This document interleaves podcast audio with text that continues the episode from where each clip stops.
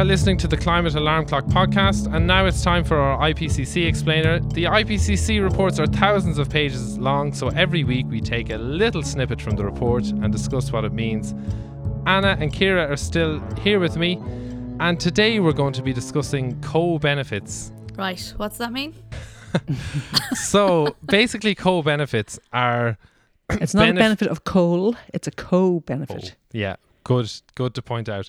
So it's that it's the benefits the additional benefits of when we take climate action.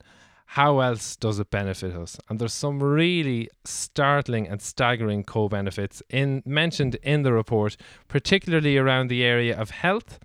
So one of the quotes is that the economic benefits of human health from air quality improvement arising from mitigation action can be of the same order of magnitude as mit- mitigation costs and potentially even larger.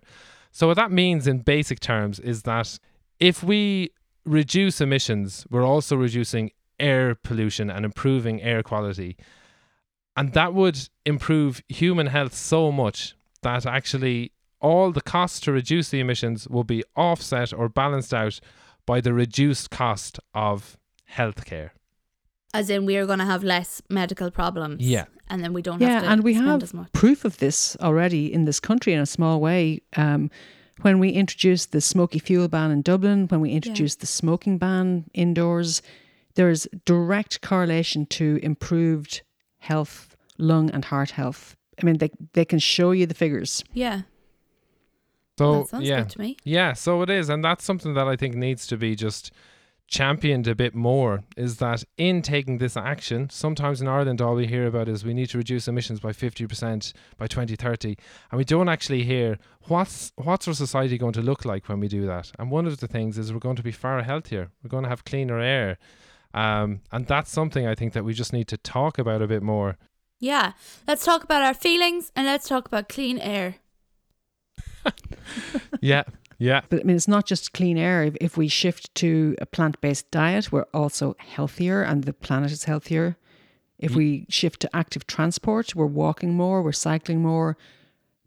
Despite how much people complain about not being able to park at their front door, it's actually much better for you. Yeah, no, I totally, totally agree with you there. And one other quote that sort of stood out to me from the report on this area that kind of relates to the turf debacle in Ireland uh, is it says the policies that bring perceived direct benefits, such as subsidies, usually receive greater support, and the awareness of co benefits for the public increases support of climate policies.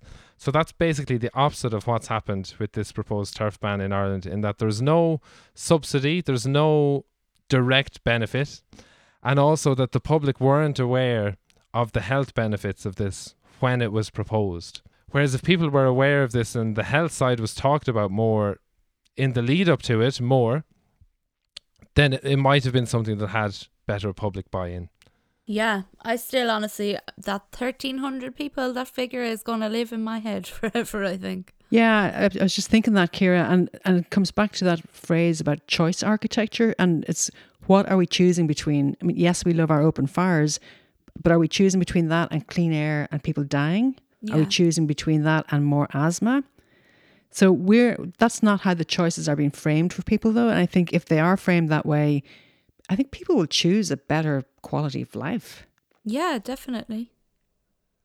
Yeah, yeah, I totally agree with that. And it's about yeah, it's about getting the information out there and about getting the the vision, the good vision of the future that despite despite all the climate impacts, we can have a better life than we currently have. And that's what we need to be championing and working for and getting behind. We, we need a positive future vision that people can buy into. And it's like Ciara saying about, you know, going for walks on the beach and what you love to do. That needs to be part of how we talk about the vision for the future here. Okay, is that helping you now, Ciara? Yeah. it has. It has. No, I think it's good.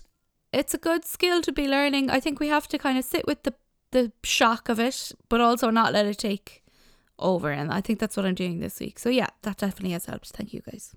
Uh, great. Anna and Ciara, thanks a million for being with me here for the news roundup and IPCC explainer as always. You are very You're welcome very and welcome, honoured. Dara. Still to come on the climate alarm clock, we'll be hearing from Anna again when she speaks to Not Here, Not Anywhere. We find out about the corncrake from Birdwatch Ireland. But coming up next, it's the Irish Enviro event guide.